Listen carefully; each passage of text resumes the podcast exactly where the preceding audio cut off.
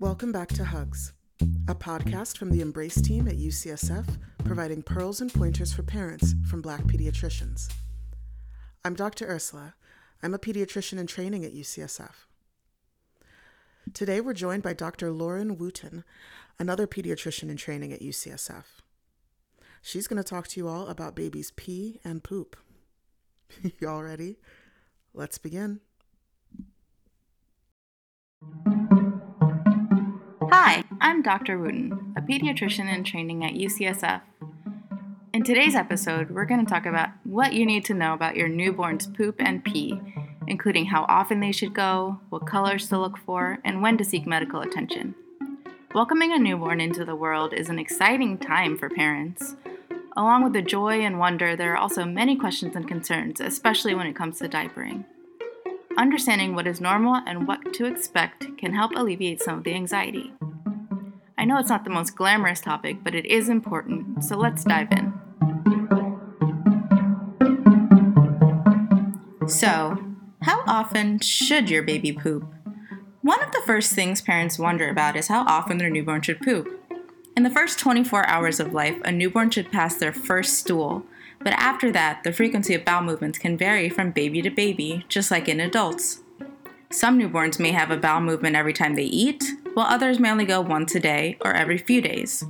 We'll talk more about consistency next, but as long as your baby's stool is soft, appears typical, and they're eating regularly, a bowel movement at least once a week is considered normal. However, if your baby goes more than a week without pooping, contact your pediatrician for guidance. Understanding the colors of your baby's poop can provide valuable insights into their health.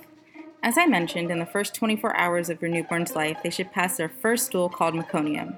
Meconium is a thick, greenish black, tar like substance. It's normal for hospitals to monitor this, and we don't discharge a baby if they haven't passed meconium within the first day.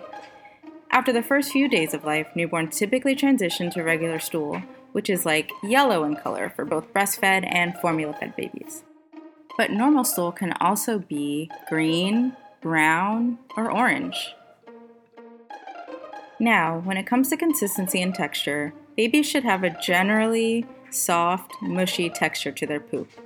Breastfed baby poop is often more of a seedy appearance, while formula fed baby poop can sometimes be more liquid like, depending on the formula.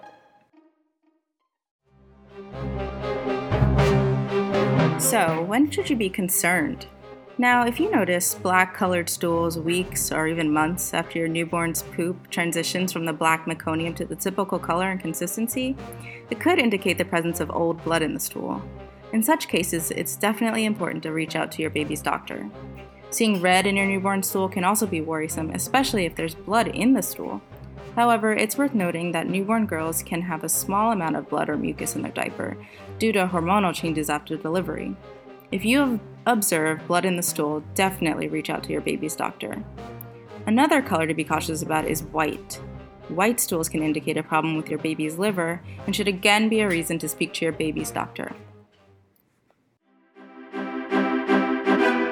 Moving on to urination. Monitoring your newborn's urine output or frequency of peeing is essential to ensure that they are adequately hydrated and their kidneys are functioning properly. A general rule of thumb is to have at least as many wet diapers as the baby's age in days, up to 5 days old. So, newborns typically have about 1 to 2 wet diapers in the first 24 hours after birth, and this count gradually increases, so that by the end of the first week, they should have around 6 wet diapers per day. It's also important to keep an eye on the color and consistency of your baby's urine. It should be pale yellow and odorless. Darker urine or strong odor might indicate de- dehydration, but that can be hard to pick up given babies often pee and poop at the same or near the same time.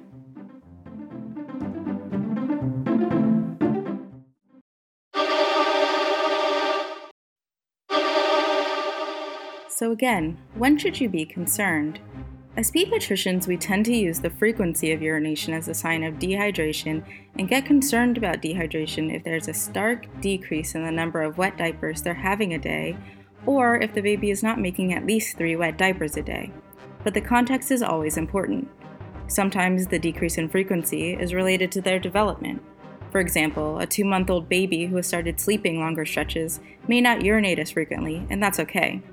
But if you notice a significant decrease in urine output and you're noticing other signs that something may be wrong, like dry lips or not making tears, definitely reach out to the baby's doctor.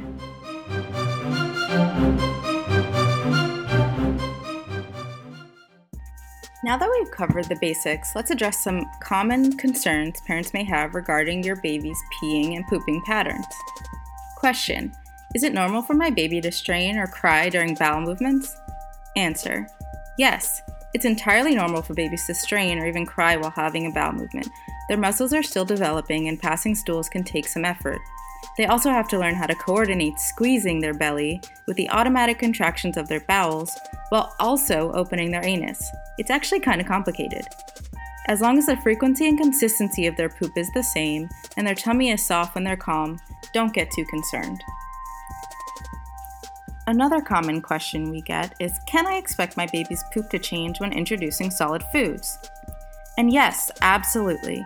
As your baby starts solid foods around 4 to 6 months old, their poop will become more solid and varied in color. You might even notice bits of undigested food, which is totally normal.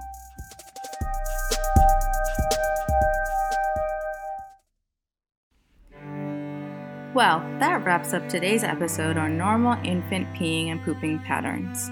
To summarize, in the early stages, babies should poop at least once every day or two. However, there's no hard and fast rule when it comes to frequency. Some babies might poop with every feeding, while others might go a few days without a bowel movement. Initially, the poop will be thick, black, almost tar looking, and that's called meconium. After the first few days of life, the poop should transition to a yellow, softer, often seedy texture. And when it comes to peeing, they should pee about as many times as days old they are in that first few days of life, and then generally around three or more times a day if they're well hydrated. Remember, every baby is different, and as long as they're gaining weight, have a soft tummy, and are content between feedings, you can be reasonably assured that their peeing and pooping patterns are within the normal range. And as always, if you have any concerns, don't hesitate to consult your pediatrician.